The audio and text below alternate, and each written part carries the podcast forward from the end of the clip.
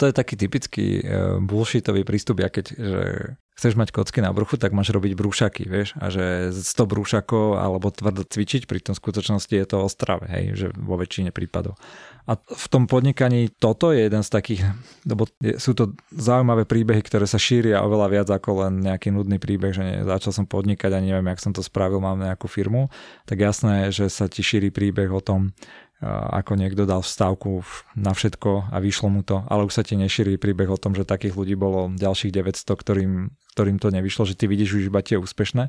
A hlavne, aby to vôbec vyšlo, ty máš mať vždy rezervu na viaceré pokusy za každým. Takže ja to odporúčam, keď niekto chce podnikať, tak mal by to vedieť tak spraviť, nielen, že podnikanie tej inovácie, nielen to, že vymyslím niečo, čo chcem predávať, ale ten ďalší level nad tým je, že vedie to robiť tak, aby som, keď mi toto nevidie, mal ešte druhý pokus, mal ešte tretí pokus, hej, aby som nemusel dať akože all in všetko do toho, ale keď sa to rozbia, tak postupne pridávam, pridávam, vidím, že už som tam niekde, niekde na to, že sa, sa to darí, tak dávam tomu väčšie a väčšie zdroje.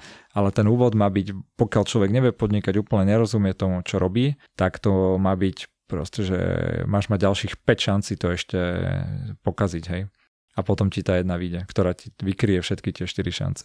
Ja vždy hovorím také prirovnanie, že, že keď človek začína s čímkoľvek, hej, že príklad podcast začína robiť alebo začína robiť YouTube video, začína podnikať, tak prvých 5 krokov, hej, keď, keď si spravíme také prirovnanie, takú metaforu, že prvých 5 alebo 10 krokov, každý jeden krok vstúpiš do hovna. Vstúpiš do hovna, vieš ako to hovno vyzerá, vieš ako smrdí, takže naučíš sa rozoznávať, že kde to hovno asi je a potom, aj keď proste sa naučíš, kde to hovno je, tak každý tretí krok potom vstúpiš do hovna, ale robíš to preto, aby si sa potom vedel držať od toho hovna ďalej. A potom, čím ďalej, tým menej budeš do toho hovna stúpať. Vieš. Máš zaujímavú filozofiu.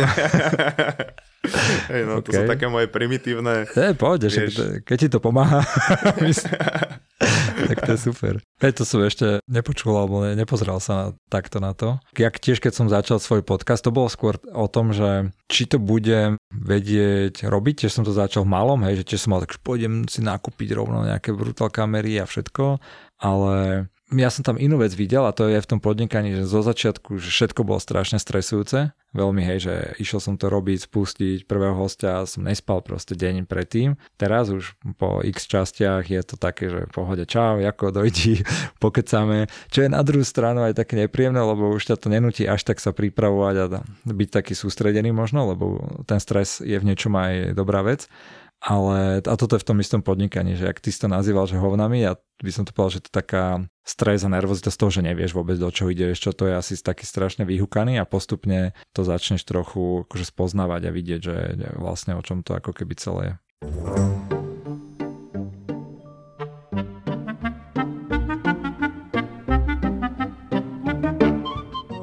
Osobnosť je priemerom piatich ľudí, s ktorými sa najviac obklopuješ. A ja to hovorím stále, nie, že proste vyberaj si ľudí, ktorých máš okolo seba nielen na základe toho, že s kým si vyrastal, alebo kto vedľa teba býva najbližšie. A potom mi ľudia napíšu také, že ale ja som obklopený iba, že samými takými ľuďmi bez ambícií, bez ja neviem, bez nejakého driveu a že, že jak mám prilákať tých ľudí a ja hovorím, že dobre, ale ty si uvedom jednu vec, že ty máš za svoj život naakumulovaných nejakú proste skupinu ľudí, ktorých stretneš. Povedzme, že máš nejakých 200 známostí. A tých piatich, ktorými sa obklopuješ, si vybereš na základe niečoho, ktorí sú ti najbližšie. Čiže ak si obklopený takými ľuďmi, tak to je feedback pre teba, že ty máš zamakať na sebe a keď ty sa proste trošku posunieš, už ťa bude priťahovať trošku akože iný typ človeka. Budeš e, sa snažiť obklopovať takou tou ambíciou, alebo keď sa ten človek posúva a nerastú s ním tí 4 alebo 5 ľudia naokolo, tak proste nebude to fungovať o rok alebo o 2 roky. A to je to zaujímavé na tom.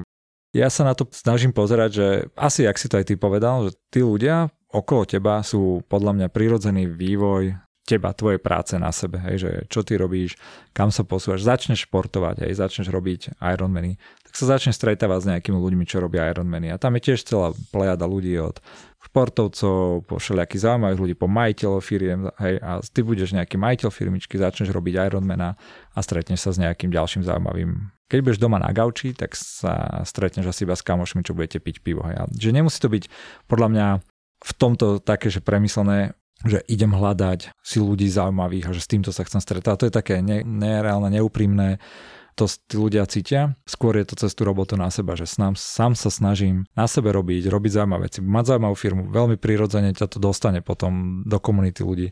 Robiť športy zaujímavým štýlom, prirodzene ťa to niekam posunie. Hej. Takže čokoľvek, čo robíš, keď to začneš robiť dobre, veľký step v tom, aby si niečo robil dobre, je, že sa musíš v nejakej komunite baviť, musíš sa inšpirovať, musíš vidieť, musíš tam mať nejaké kontakty, lebo ináč málo kedy to vieš akože dobre robiť a to ťa veľmi prirodzene tam posunie. Hej.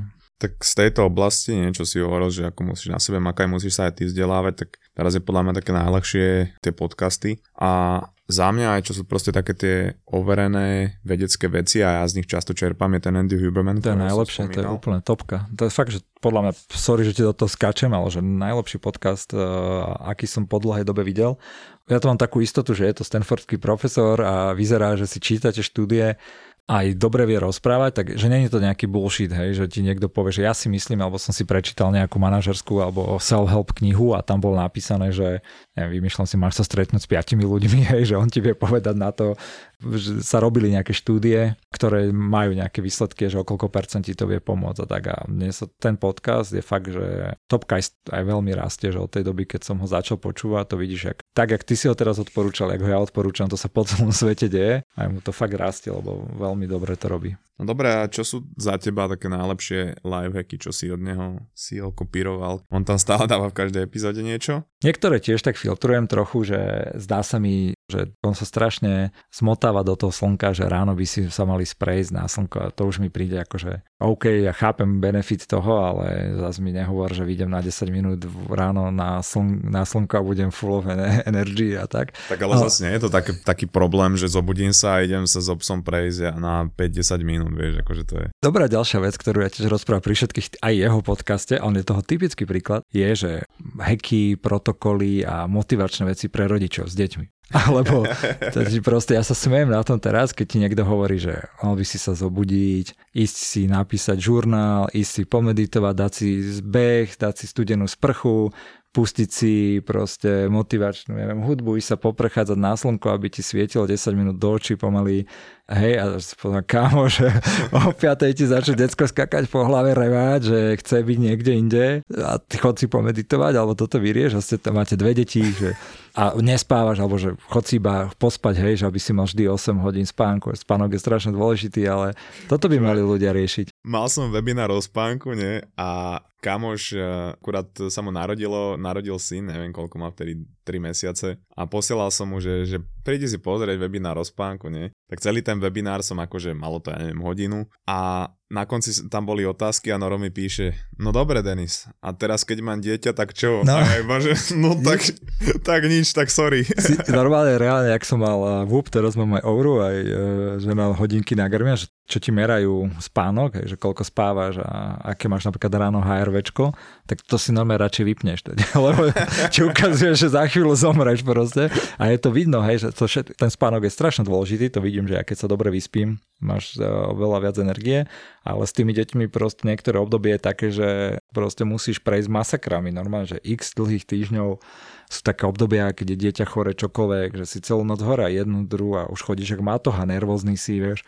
Chod si ráno pomeditovať a napíš si žurnál 10, že čo, aké máš predstavy o živote a tak. Ale aby som odpovedal na tvoju otázku okrem toho trešovania, veľmi dobre mi funguje, on má teraz takú časť na fokus, hodina a pol mudrovačiek aj vedeckých, aj takých konkrétnych akože protokolov, to robí. A mne konkrétne strašne, strašne funguje ráno, že idem, keď malá v škôlke, že máš kľud, dáš ju do škôlky, malý druhý spí, tak ideš si zabehnúť ráno, že nejaký šport, aj, aj easy bežík, že 8 do 10 kiláčikov, že ľahký beh, nejaký šport. No, tak... pre každého je ľahký beh niečo iné. Alebo aj 5 km, niekedy v pohode si dávam aj iba že 5 a tiež si vtedy dám tak rýchlejšie trošku, ale to idem akož nálačno takto vybehnúť, idem, do, osprchujem sa studenou vodou, už to samé o sebe je, že parádny pocit, brutálny ti začína šlapať, do toho si dám kávu, reálne akože pokiaľ máš kľud a, a ešte pripravenú máš predtým, že čo ideš robiť, aby si sa nemotal, hej, že idem písať nejaký blog alebo na nejakú, nejakú stratégiu, ale na niečím sa zamýšľať, tak je to normálne, že taký build-up, to vidím, že z toho, toho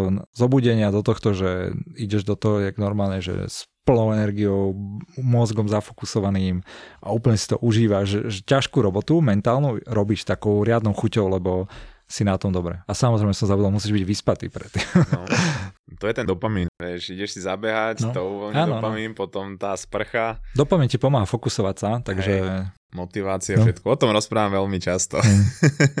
to poslucháči no. vedia. Z nejakého zaujímavého dôvodu je vzdelávanie stokrát efektívnejšie, keď sa človek pri tom usmieva. Nie je definované, či ten smiech musí byť spôsobený sofistikovaným humorom alebo ráznou primitivitou a podľa mňa aj preto dostala šancu na úspech aj mozgová atletika. Ale čo tým chcem povedať je, že ja chcem podporovať projekty, ktoré ti môžu okoreniť vzdelávanie a to dokonca aj na školách a preto som sa spojil s nadáciou SPP, ktorým rovnako záleží na vzdelávaní. Vyčlenili na podporu takýchto projektov a aktivít celkovo 100 000 eur v rámci grantového projektu Spravme to a môžu to byť projekty ako založenie chemického labáku, budovanie kreatívnej školskej knižnice alebo vybavenie pre fotografický krúžok. No z toho balíka môžeš na podobné projekty dostať dotáciu až do 1500 eur. Takže ak si študent, tak sa prihlás na hodine a povedz panečelke, že Denis mozgovej atletiky chce, aby ste využili šancu a mali zaujímavejšie vzdelávanie a že chceš, aby ste sa zapojili do projektu nadácie SPP. No a keď si učiteľ alebo učiteľka, tak aj nemusíš premýšľať a rovno pozri odkaz v popise epizódy a do projektu sa okamžite prihlás.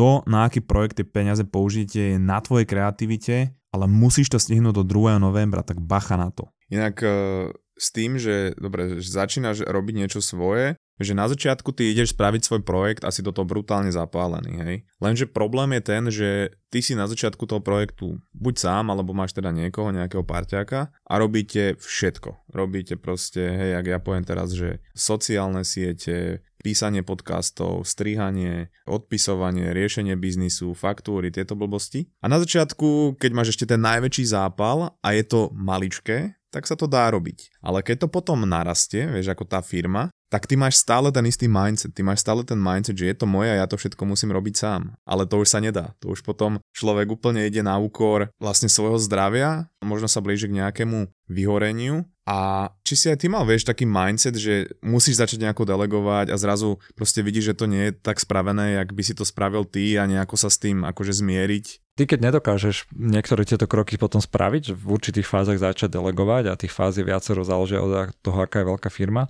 tak ty nedokážeš tú firmu alebo projekt škálovať a vybudovať ho, lebo ty si v skutočnosti tá najväčšia brzda na začiatku, keď začínaš podnikať alebo nejaké projekty, máš byť ten švajčarský nožík. Že všetko robiť, ja, keď sme začali vo firme, ja som záchody umýval, aj, že si tam proste poumýval veci, všetko, lebo bolo to treba robiť a robil si presne všetko, faktúry, s, s klientami schodil, ešte si kodil niečo, helpdesk som robil. Hlavne máš nejaký odozvu z trhu, že je to dobré, že nejak to začne rásť. A teraz ty musíš robiť to rozhodnutie, že ktorú z tých vecí oddeleguješ, aby si sa mohol venovať inej.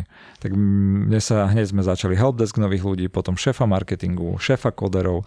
Takto si proste rástol a vďaka tomu tá firma išla. Na druhu bola nejaká konkurencia, ktorá keď sme ich chceli kupovať, tak eh, ten majiteľ tam stále robil ešte účtovníctvo, hej pritom už mali tiež, ja neviem, že celkom zaujímavé obraty, niekoľko, niekoľko veľa zamestnancov. Toho brzdilo, toho nebavilo a on chcel aj preto predať tú firmu, lebo nebol schopný dať účtovníctvo niekomu inému. A potom, keď ti firma rastie, tak ty už dokonca ju potom riadiš tak, že iba máš black boxy, že máš nejakú krabicu, ani nerozumieš, že čo sa tam deje, je tam nejaké oddelenie, ty tam máš nejakého styčného dôstojníka, šéfa logistiky a ty sa už iba s ním bavíš, na, máte presne nejaké ciele, čo máte dosahovať.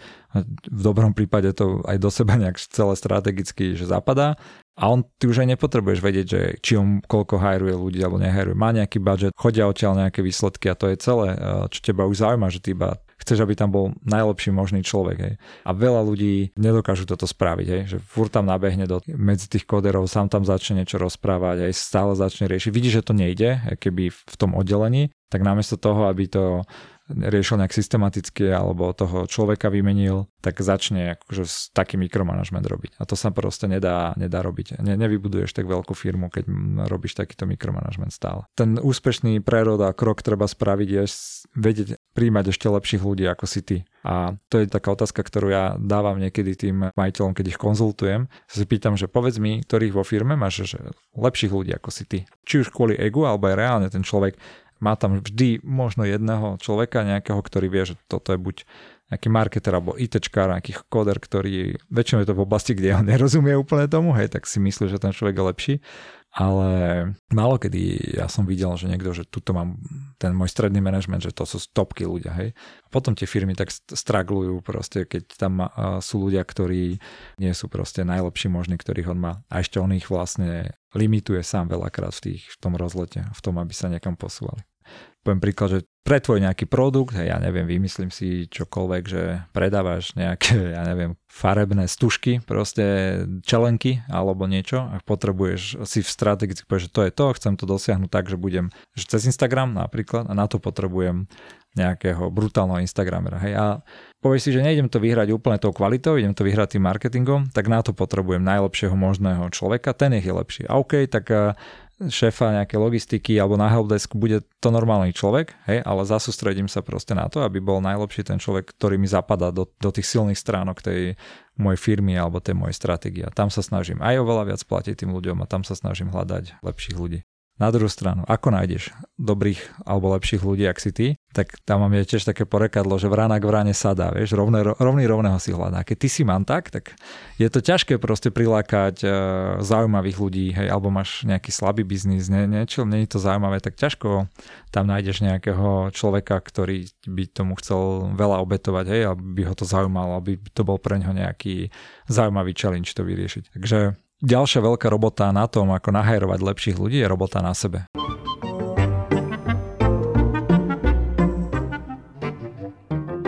som si všimol, že, že o tomto ty rozprávaš e, dosť často, aj keď e, som počúval nejaké rozhovory s tebou v podcastoch. Pri podnikaní, vždy sa te každý pýta na podnikanie, že v prvom rade, že prvá vec čo, si uvedomiť e, tú stránku seba, že prečo to ja chcem robiť, prečo ja chcem vybudovať tú firmu a že hľadať za týmto prečo. Tak ja sa teraz pýtam, že prečo je pre teba toto na prvom mieste? tak rekurzívne, prečo sa pýtaš? ja sa pýtam ani, ani nie, že prečo, ale pýtam sa ich, že čo je ten cieľ. Ja sa dosť zaoberám teda stratégiami a stratégia má kopec definícií, ale jedna z takých najjednoduchšie je vlastne, že stratégia je spôsob, ktorý si povie, že čo chcem dosiahnuť a potom, že ako to chcem dosiahnuť. A má to milión frameworkov a podobne. Ja som to zažil na svojej skúsenosti z websupportu a to isté aj z toho športu.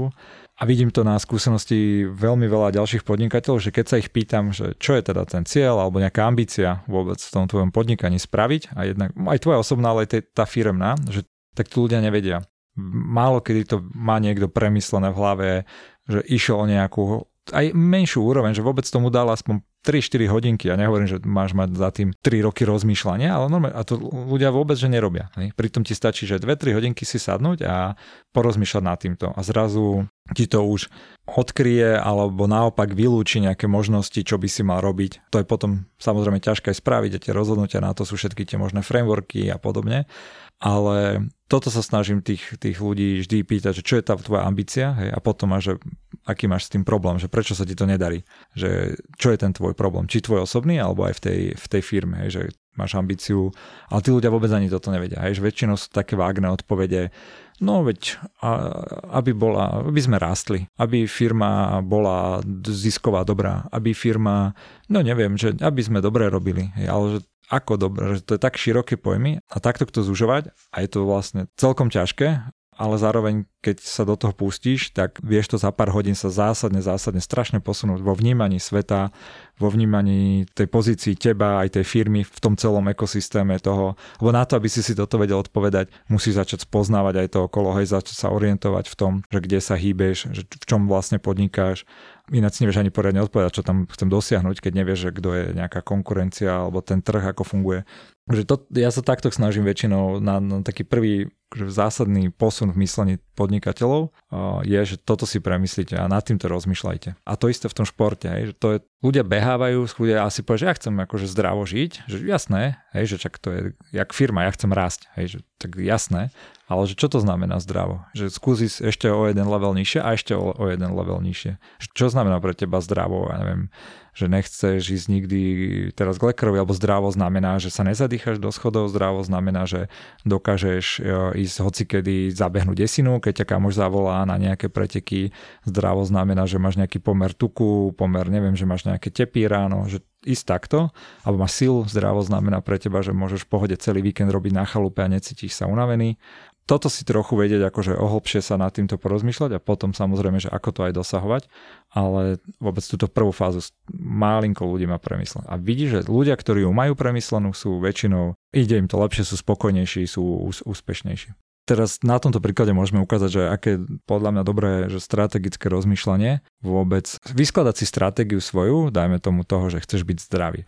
Tak keď si povieš, že základná úroveň, že chcem byť zdravý, tak idem chodiť trikrát do týždňa do posilky to je proste úplná samozrejmosť, vôbec, vôbec ti to nepomáha nejako doceliť tie svoje ciele, pretože ty nevieš ani čo máš, lebo čo znamená zdravý, tak ty môžeš ako telo mať napríklad nejakú že endurance, vytrvalosť, hej, že to je jedna nejaký znak zdravia, potom môžeš mať akože uh, silu, potom môžeš mať rýchlosť, potom môžeš mať svalovú vytrvalosť, potom môžeš mať uh, niekto môže chcieť trénovať, lebo chce pekne vyzerať, hej, že hypertrofiu na svaloch, že chceš mať svaly na, akože nafúknutejšie, krajšie, ale sú možno menej výkonnejšie, znamená, že menšiu silu majú. A teraz ty nemôžeš robiť všetko z týchto piatich vecí trénovať, lebo každá vec sa trénuje trošku iným spôsobom, inými druhmi tréningmi. A ty keď si povieš, že čo chceš, že poviem si, že pre mňa zdravo vyzerá, že teda znamená, vymyslím si, že chcem vyzerať pekne, akože mať veľké svaly alebo väčšie, hej, že chcem sa sústrediť na to, aby som vyzeral, že mám veľké bicepsy alebo niečo, tak zrazu ti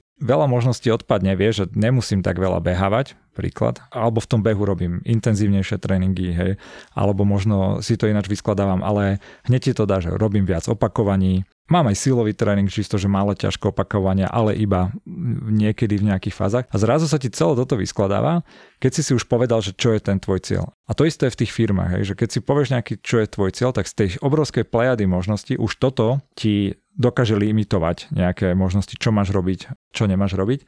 A to je v skutočnosti ešte oveľa ťažšie, ako naplniť ten cieľ, ako to urobiť efektívne a poriadne dlhodobo a všetko. Vo väčšine prípadov tí ľudia skončia už na tom cieli lebo to nemajú poriadne zadefinovaný, lebo je to len nejaká vágna vec a nejdeš hlbšie do toho, čo to znamená, hej, že chcem byť zdravý, že čo to presne znamená. A keď si to za, zarozmýšľaš, podefinuješ, poskúšaš si, hej, že čo to presne znamená, znamená byť zdravý, tak oveľa ľahšie na to nájdeš aj tie nástroje a vieš sa už rozhodovať, vieš, že nejdem teraz hrať futbal, lebo sa môžem zraniť. Pritom, hej, ja chcem vedieť behávať, dajme tomu, chcem mať veľký endurance. Alebo si povieš, že zdravý chcem byť preto, aby som si mohol užiť futbal, tak vieš, že nebudeš proste chodievať, uh, trénovať na Ironmany napríklad, lebo ti to spraví také krehké nohy a všetko, že lebo iba v jednom pohybe si, hej, a hneď si za dva mesiace si vytkneš nohu alebo ťa niekto skope, že už si skončil. Takýto druh rozmýšľania je vlastne ťažký, lebo ľudia nechcú byť obmedzovaní, lebo si myslia, však uvidím, ja chcem robiť všetko a tým pádom nerobíš aj nič.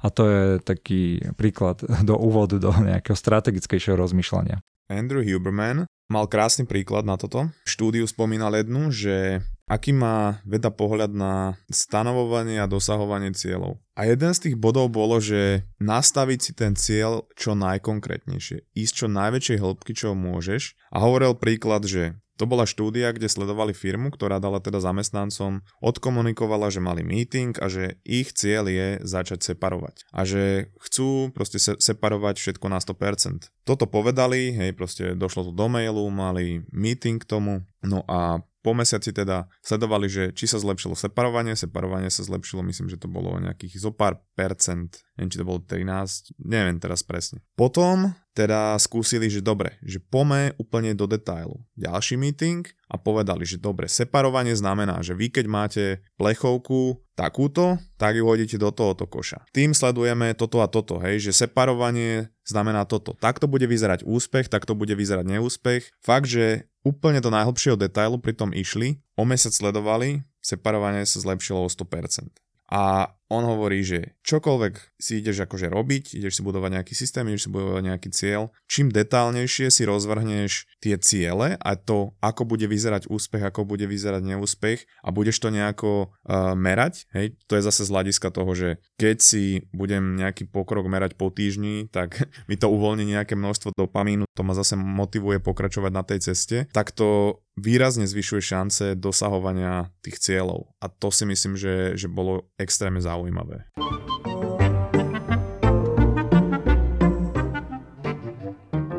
Ty si bol aj na Ironmanovi a to ak si správne pamätám, lebo ja som bol jednu dobu na to strašne nahypovaný. To sú skoro 4 km na otvorenej vode, potom máš 180 km na bicykli a potom ešte maratón zabehnúť, mm. ne? Ako ja som nad tým premýšľal, ne? A uh, ja som aj plával, aj som proste bicykloval, aj som behal, nikdy som to nerobil dokopy, mm. aj keď proste strašne ma to láka dať si niekedy taký challenge, ale vieš, že predstavím si, že zaplávať už len tie 4 km vo vode a vyjdeš a teraz vieš, že máš pred sebou ešte 180 km na bicykli a 42 km behu, že kedy si povieš, že proste tak teraz už som fakt, že KO a musím sa ešte prekonať, kedy nastane ten, ten pocit pri tom Ironmanovi. Ty si, ty si bol na dvoch, nie ešte na mm-hmm. Norsemanovi, to je zase v kopcoch. Každé takéto vytrvalostné preteky, ja som ich nikdy nebežal. Ten Norseman bol uh, na čas, ale respektive na nejaké poradie, aby si mohol dobehnúť až hore na ten kopec. Tam si sa musel dostať do nejakého 160. miesta. To bol prvý taký stresový faktor, lebo je obrovský rozdiel akékoľvek preteky ísť tak, že idem ich dokončiť, to je asi taká tá,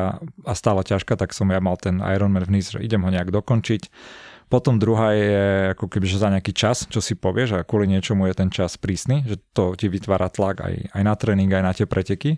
A posledná je, a tam som ani nikdy nebol, je, že ideš ich nejako vyhrať. Hej, to už je úplne iný level. No a tento keďže ja som mal niekde medzi, že aj dokončiť aj nejaký dobrý čas, ale ten čas bol len môj limit, čo som si ja povedal, nemusel som sa nikde kvalifikovať alebo niečo podobné, tak eh, ja som si vždy hovoril, že musím ísť tak, aby som takýmto tempom vedel ísť do nekonečna. Čiže aj si plávaš tak, že si hovorím, aj keď nevládzem, alebo sa tak kontroluješ pri tom plávaní, pri bajku, príbehu to isté, tak si hovoríš, že OK, že takto ja zvládnem ísť nie, že hodinku, ale že 10 hodín viac menej, že je to také, také tempo.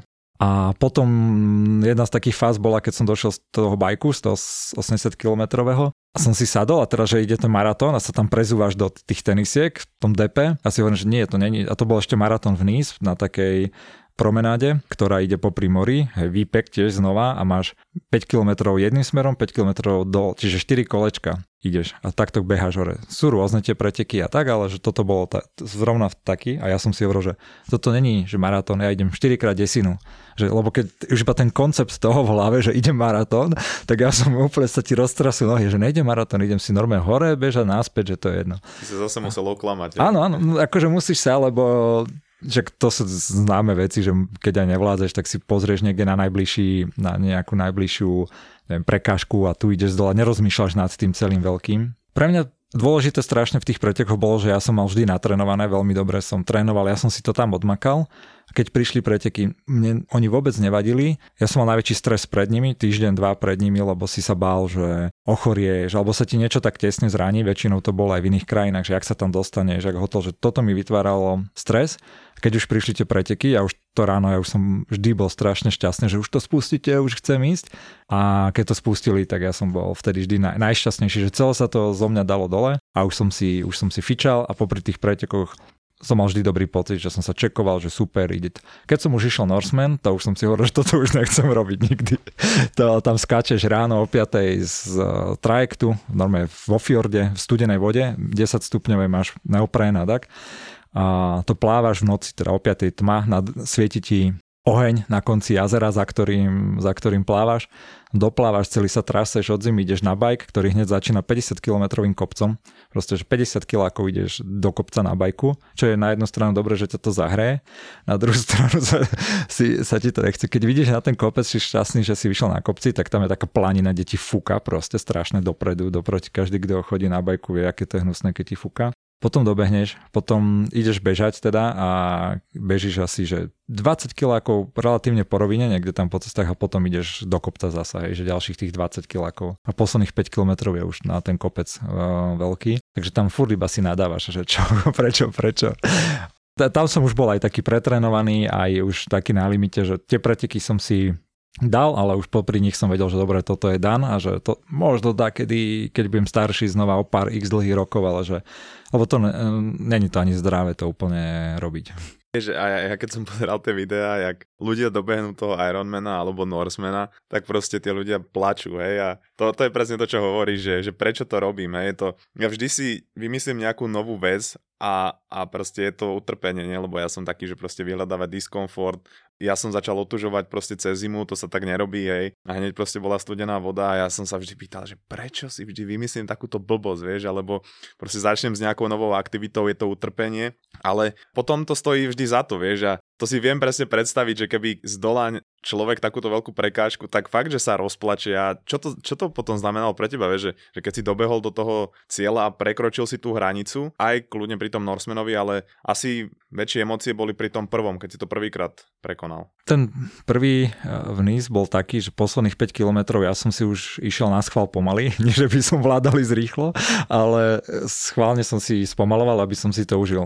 Ej, že mňa tam prepadala práve taká, že už je koniec škoda, lebo ma to strašne bavilo a vlastne zistí, že niekoľko dlhých mesiacov poriadne a predtým niekoľko rokov trénuješ na to, ktorá vec, ktorá akože skončí. A tam som bol strašne rád. Sranda bola, s tým Norsemanom, tam sa mi stala taká vec, že to som dokončil a nič. Hej, že tam som, ja som v tom níz, keď som skončil, som bol strašne šťastný, tiež máš slzy v očiach a tak. A Norseman, keď som dal, tak vlastne, že nič nebolo. To bolo fakt, že taký som bol jak nič. A si o pol roka alebo o tri štvrte som si pustil ten film znova, ten Norsemanov, taký, ktorý mňa ešte nalákal na tie preteky vlastne. A vtedy som sa rozplakal. Vtedy mi to celé, všetky tie emócie, ktoré boli kvôli niečomu také tam zablokované, alebo taký som bol z toho tiež nespokojný, sa vtedy spustili a tam mi to normálne došlo, že čo sa stalo, aké to bolo super a som sa tak vyrovnal s tým pretekom. Mne ešte napadá, že vlastne po takejto fyzickej aktivite to musíš potom 3 týždne chodiť iba na vozíku, nie? Že aký, aký si hotový. Záleží, ak si natrenovaný, ale áno, hej, ten na druhý deň v tom NIS tam všetci krývali, to si videl, jak po tom meste chodili ľudia, čo, čo krývajú. A ten Norseman je taká sranda, že vlastne ty tam skončíš na kopci, hej, tak máš tam lanovku, ale to tiež dlho trvá a potom ešte niektorí idú ešte pešo dole tým kopcom, takú túru si spravia. Takže no, ale musíš trénovať, tak veľa všelijakých náročných tréningov som mal, takže aj potom hneď na druhý deň alebo o dva dní ideš na bike, to uh, trošku vy, vytočíte nohy a tak, ale hej. No a ako sa tie skúsenosti, vieš, lebo teda rozprávaš o tom, že čo to pre teba znamenalo emocionálne, ale tá druhá stránka pre mňa toho je, lebo každý, kto športuje a športoval viac ako niekoľko hodín a robí to častejšie, vie, čo sa deje v tej hlave, koľkokrát tá hlava hovorí, že aby ten človek prestal a musí sa ako keby prekonať, že ako sa ti toto preklapa do toho osobného života? Čo si tam zažil, čo si sa pri tých tréningoch naučil, vieš, alebo aj do podnikania, a tam, tam to je asi najdôležitejšie v týchto oblastiach. Jednu z takých horších vecí, čo mi to dalo, ja som sa potom veľmi dlho nedokázal zapnúť do poriadneho trénovania lebo už som nemal potom preteky nejaké pred sebou, ale stále som si trénoval alebo nejaké väčšie výzvy. Aj s trénermi, s plaveckým trénerom, ale také sme išli. Ja som vždy hovoril, že dneska sa netrenujeme, dneska strečujeme, iba ja som to tak nazýval, že nechcem žiaden ťažký tréning. Mňa to potom posunulo práve do také, akože v tej športovej rovine a trochu aj tej výkonnostnej, osobnej, pracovnej, že si mal taký útlom, keby si sa pretrénoval trošku pentom a už som nedokázal, keď mal byť nejaký ťažký tréning, mne to už nedávalo zmysel, hej, že na čo si zase budem robiť zlé a ubližím si a nejak sa zraním alebo niečo, že no pekne easy. To mi trvalo dokonca až by som povedal, že niekoľko rokov no sa z toho dostať, keď teraz už som v stave, že si no idem na, naložiť riadny tréning, či už aj v posilke alebo hoci kde alebo príbehu, hej, že si už dokážem do toho šupnúť. Pre mňa je šport a podnikanie alebo osobný život veľmi prepojený, dôležitý a tam ja získavam potom aj e, veľa energie, napríklad na tom behu, že presne to, čo si povedal, že ideš bežať a viem, že začne ma niečo bolieť alebo je mi zle a viem, že to prejde za nejaký 2-3 kilometre to isté sa ti deje v robote, keď sa ti niečo nechce, tak uh, ideš bežať. Teraz to mám tak urobené, že mal som ja ten šport ako takú prioritu trochu. Chcel som sa v tom veľmi, veľmi posúvať a stále, že toľko, za toľko to musím vedieť zabehnúť 10 kg, za takto musím vedieť bajkovať, toto musím vedieť plávať. A posledný rok som, som, sa, som sa zmenil na to, že šport je pre mňa taký základ na dobrý život, že nechcem, aby mi to bralo energiu, aby mi to doplňalo, aby mi to, ma to doplňalo aj v zdraví, aby to nebolo, že nezdravé, snažím sa aj viac strečovať, menej tých intenzívnych vecí a že mám úplne iný fokus a snažím sa ten šport budovať tak, aby mi doplňal aj mentálnu, aj fyzickú energiu, aj sebavedomie, aj skúsenosti na to, aby som v reálnom potom živote, no v reálnom, keď pracujem niekde inde, aby som z toho ťažil, hej, že mám dostatok energie, lebo športujem, dobre sa stravujem. Takže teraz mám takýto pohľad na to. A snažím sa napríklad e, trénovať skoro každý deň, ale v týždni vždy nejaký 1-2 dní záleží, že vynechám a to mi celkom pomáha teraz. Takýto pohľad na to. No a teraz ťa tie naše rečičky s Myšom nakopli niečo robiť, úplne si namotivovaný alebo namotivovaná, ideš si urobiť 3 maratóny a na bicykli ideš cez pol sveta a potom sa pozrieš vonku na počasie a motivácia je preč. Pohode výhovorka, ale len pre človeka, čo do toho počasia nemá vybavenie. Pre mňa, čo sa týka športovej výbavy, ja spolupracujem s Top for Running, som ich ambasádor a vybavenie na šport som od nich bral už predtým, než som mal podcast. Takže hovorí si, že bežecké tenisky na jeseň alebo zimu odporúčam Nike Pegasus Shield, ktoré sú presne robené na zimnú sezónu a čekni si aj nejaké, vieš, sexy bundičky, legíny alebo ponožky, aby si nielen, že bol alebo bola brutálny mozgový atlét, ale dokonca pri tom vyzerala jak nádherný poloboh alebo polobohyňa. Hodím ti teda do popisu epizódy odporúčania a odkazy na nejaké brutálne vecičky Stop for Running. No a ty potom pri platbe zadáš kódiček Atletika, dostaneš 5% zľavu a ideme dať tie 3 maratóny a ideme na bicykli cez pol sveta.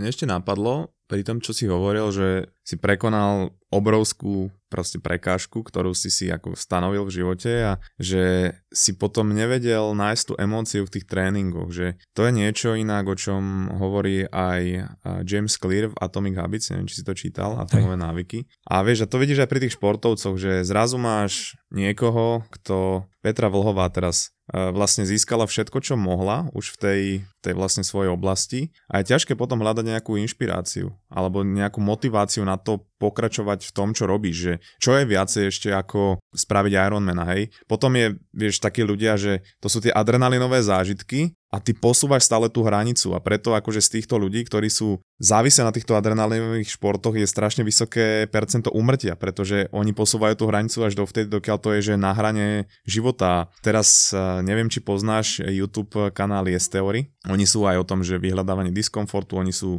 tí, ktorí ako keby postavili okolo toho celý ten koncept. A oni sa spojili s jedným typkom, tiež, ktorý behal Ironmana a ten týpek mal presne toto, že, že proste on už bol taký v pohode s tým, že on potreboval nejaký väčší challenge a on sa rozhodol, že to zabehne alebo že to všetko spraví na Antarktíde. Hej? Že prvý človek, ktorý tam bude jazdiť 170 km, zaplave to v tej vode a najprv tam išiel iba polovičného Ironmana, to, to dal. To múdro, múdro. No. no. A potom, potom normálne, že, že plával tam medzi tými ľadmi. A teraz niekedy bude vychádzať o tom film. A to je pre mňa úplne crazy, že on normálne sa zatvoril do takého kontajnera, že, že tam bežal, on, on bol vychladený na nejakých minus 10 alebo ja neviem koľko stupňov. A tam bežal, že 5 hodín hej, v tom kontajneri. A to bolo pre mňa, že, že ja si neviem predstaviť, že aký by som musel byť nastavený, aby som toto dával. Tak vieš, tam je veľakrát aj takíto ľudia, takéto enduranceové, teraz nehovorím, že pro atletov, ktorí sú profici, ty si veľakrát tým liečiš aj seba, že preto ty dokážeš tak veľa utrpenia robiť, lebo niečo si tým buď kompenzuješ, alebo liečiš, alebo chceš, aby tvoja hlava bola niekde, niekde inde, špeciálne pri týchto enduranceových športoch. Je taký dobrý dokument, strašne super, sa to volá neviem ten názov presne, ale tam beží, že 4 maratóny za sebou, ako keby, takú vzdialenosť, po kopcoch, po ihličanoch, je to, že prete, kde musíš normálne napísať list, aby ťa zobrali, že prečo. Týpek, e, organizátor je úplne psychač, robí na schvalte prete, keby boli že najhoršie, najťažšie, ale ešte tak sú, že to sú kruhy, tie 4, 4 maratóny za sebou v kuse, že ty sa vždy vrátiš naspäť do toho stanového, kde môžeš akože aj to cancelnúť. Je tam proste kopec takýchto máš tam. Koľko to trvá celé? Akože nie asi ešte 2-3 dní alebo nejak, tak, lebo to sú velikánske prevýšenia, hej, a, a tam tiež v tom, tom dokumente bol prvý type, ktorý to, on bol buď vyhral, alebo bol druhý v, to, v tom ročníku, ktorý presne si liečil aj rôzne traumy z detstva, tak a vďaka tomu, že proste potreboval hen také zlo v sebe, alebo takú energiu ťažkú zo seba dostávať a hen tomu v tom akože pomáhalo, hej, takže, lebo ty keď si nejak taký vyrovnanejší človek, tak zrazu zistíš, že nepotrebuješ, alebo ti to nedáva úplne zmysel sa ničiť alebo tak cítiť takú strašnú, strašnú bolesť. Alebo to dokonca ani, že nedokážeš vydržať, tak by som povedal. Čo dokážu vydržať niektorí ľudia, ktorí si prešli ešte aj oveľa horším, akože psychickým peklom napríklad. A veľa z takýchto enduranceových ľudí má toto v sebe. To je, že to vidíš, hej. A preto aj ty možno sa spýtaj psychologa, prečo furt vyhľadávaš nejaké challenge a potrebuješ sa, potrebuješ sa ne, týrať. A u teba to je čo teda? Prečo ty si vyhľadával takéto? U mňa to bolo, nemám ja nejakú vedomú, ale aj nevedomú však eh, traumu nejakú z detstva. Si alebo, možno iba myslíš. Hej, alebo niečo podobné. Mňa jednak šport vždy veľmi, veľmi bavil, ale keď mám povedať, že niečo, čo bolo negatívnejšie možno na tých športoch a prečo to boli také eh, výzvy, že ja sa samozrejme sám vždy rád challengeujem, ale možno to bolo aj zase, že ukázať iným, že ja niečo zvládnem ťažké. Že keď, samozrejme, bola tam veľa, veľká miera aj o mne, že ja som chcel si trénovať, ale preto u mňa, aby som si tie spätne preteky niektoré zhodnotil, že keď niečo ma v tom motivovalo, aby ťa ostatní uznávali, že si niečo takéto dokázal. A čo už teraz mám vo veľa menšej miere, alebo že každý chce, aby ho v nejakej miere nejak veľa ľudia uznávali za to, že niečo spravil, za to, že dokáže niečo, čo tí ostatní ľudia nedokážu, alebo ich dokáže menej. Takže toto tam možno bolo také, keby som mal povedať niečo, že také horšie alebo nebezpečné, ale primárne ja mám ten šport rád, strašne endurance mám, ja sa tam dostávam ľahko do takého dobrého stavu, že mne nerobí fakt problém dlho beža, dlho byť na bajku. Je to pre mňa tak celkom... Vidím, že mám v tom takú prírodzenú sílu, hej, že netrapím sa. Sú ľudia, ktorí nevedia, neradi behajú, že radšej robia crossfit príklad, hej, ale čas toho behu. Ja keď som robil crossfit, ja som sa vždy tešil na nejaké kolečko, kde sa bežalo napríklad, alebo niečo podobné. Hej. Tak to závisí od toho asi za prvé, k čomu si vedený od, od malička, alebo k čomu máš vzťah, ale aj o tom, že aké máš predispozície. Ja som si teraz dával robiť uh, genetické testy a vyšlo mi, že mám predispozíciu na presne tieto akože dĺžkové športy, akože v, nižšej, v nižšom tempe. A preto ja sa pri tom cítim fajn, vieš, ale napríklad môj brat, jemu vyšlo, že on je skôr na také kratšie a výkony, hej, že, že napríklad, že posilka alebo šprinty alebo takéto veci. A presne, presne to aj sedí, vieš, že, že je nejaká hranica, na ktorú ťa telo pustí a vieš, môžeš robiť nejakú aktivitu, pri ktorej fakt, že pociťuješ neustále diskomfort a nenapreduješ nej až tak a potom môžeš robiť aktivitu, na ktorej krásne vidíš ten progres, že každý beh je lepší, každý beh ideš rýchlejšie a to potom je aj úplne iné, vieš, v tom mozgu. Ale ak sa ešte vrátim k tomu, o čom sme sa bavili, že, že, že zrazu, zrazu prekonáš tú prekážku a, a je prázdno, tak on to opisuje tak, že ten systém versus ciele. Hmm. Nie, že, že či si sa ty na tým niekedy tak zamýšľal, že vieš, dáš si cieľ spraviť toho Ironmana a, a možno, možno potom vieš, že prekonáš to a že čo je ďalšie, vieš, že, že je tam to prázdno a že on hovorí, no hej, že keď sa pozrieš na Olympiádu, tak všetci majú ten rovnaký cieľ. Všetci majú cieľ vyhrať zlatú medailu, ale vyhrá to iba jeden. Mm-hmm. A vyhrá to ten, ktorý má najlepší ten systém, že Proste keď sa sústredíš na ten systém, tvoj cieľ je mať proste najlepší systém. Najlepší proste tréning, najlepší, najlepší režim, hej, čo sa týka toho a že potom, dobre, že cítim sa dobre, môžem ísť na Ironmana, ale že to bude iba taký doplnok. Či si sa s týmto pohrával? Po tomto celom, že presne som sa pohrával s tým, aby som dokázal, alebo aby ma bavilo trénovať a športovať veľa bez toho, aby som potreboval mať nejaký challenge na konci. A v skutočnosti sa to ani nedá, urobiť, že nikdy nenatrénuješ tak, ako keď máš nejaký challenge, hej, lebo to ťa proste ne, nemusíš ísť. Rok dozadu sme mali takú preteky s Mišom Meškom, sme si dali, že hore kopcom Falzeben, no iba 5 km na bajku, kopec a čo je relatívne, to nebol žiadny veľký kopec, ale že veľká intenzita. A na to sme 3 mesiace trénovali, lebo sme sa za, strašne vyhročili vzájomne, že kto tam bude prvý, tak sme sa brutál trénovali, sme mali 12 hodín týždenne tréningov na bajku sústredených systémom nejakým, že proste, ktorí nám tréneri robili, každý nám profesionálni tréneri nám robili ten tréning a proste v živote by si tak netrénoval, kebyže nemáš tie preteky pred sebou. Ale je to nezdravé, hej, že má to kopec iných akože negatívnych vecí, nie je to dlhodobo udržateľné, keď si není profi športovec a není to tvoj život. Tak ja mám teraz, že robím veci, ktoré ma že veľmi, veľmi bavia. Poviem príklad, ja keď som začal robiť tých Ironmanov, tak som vypustil úplne takúže posilku s činkami, lebo som už aj nevládal, aj mi to tam nesedelo časovo.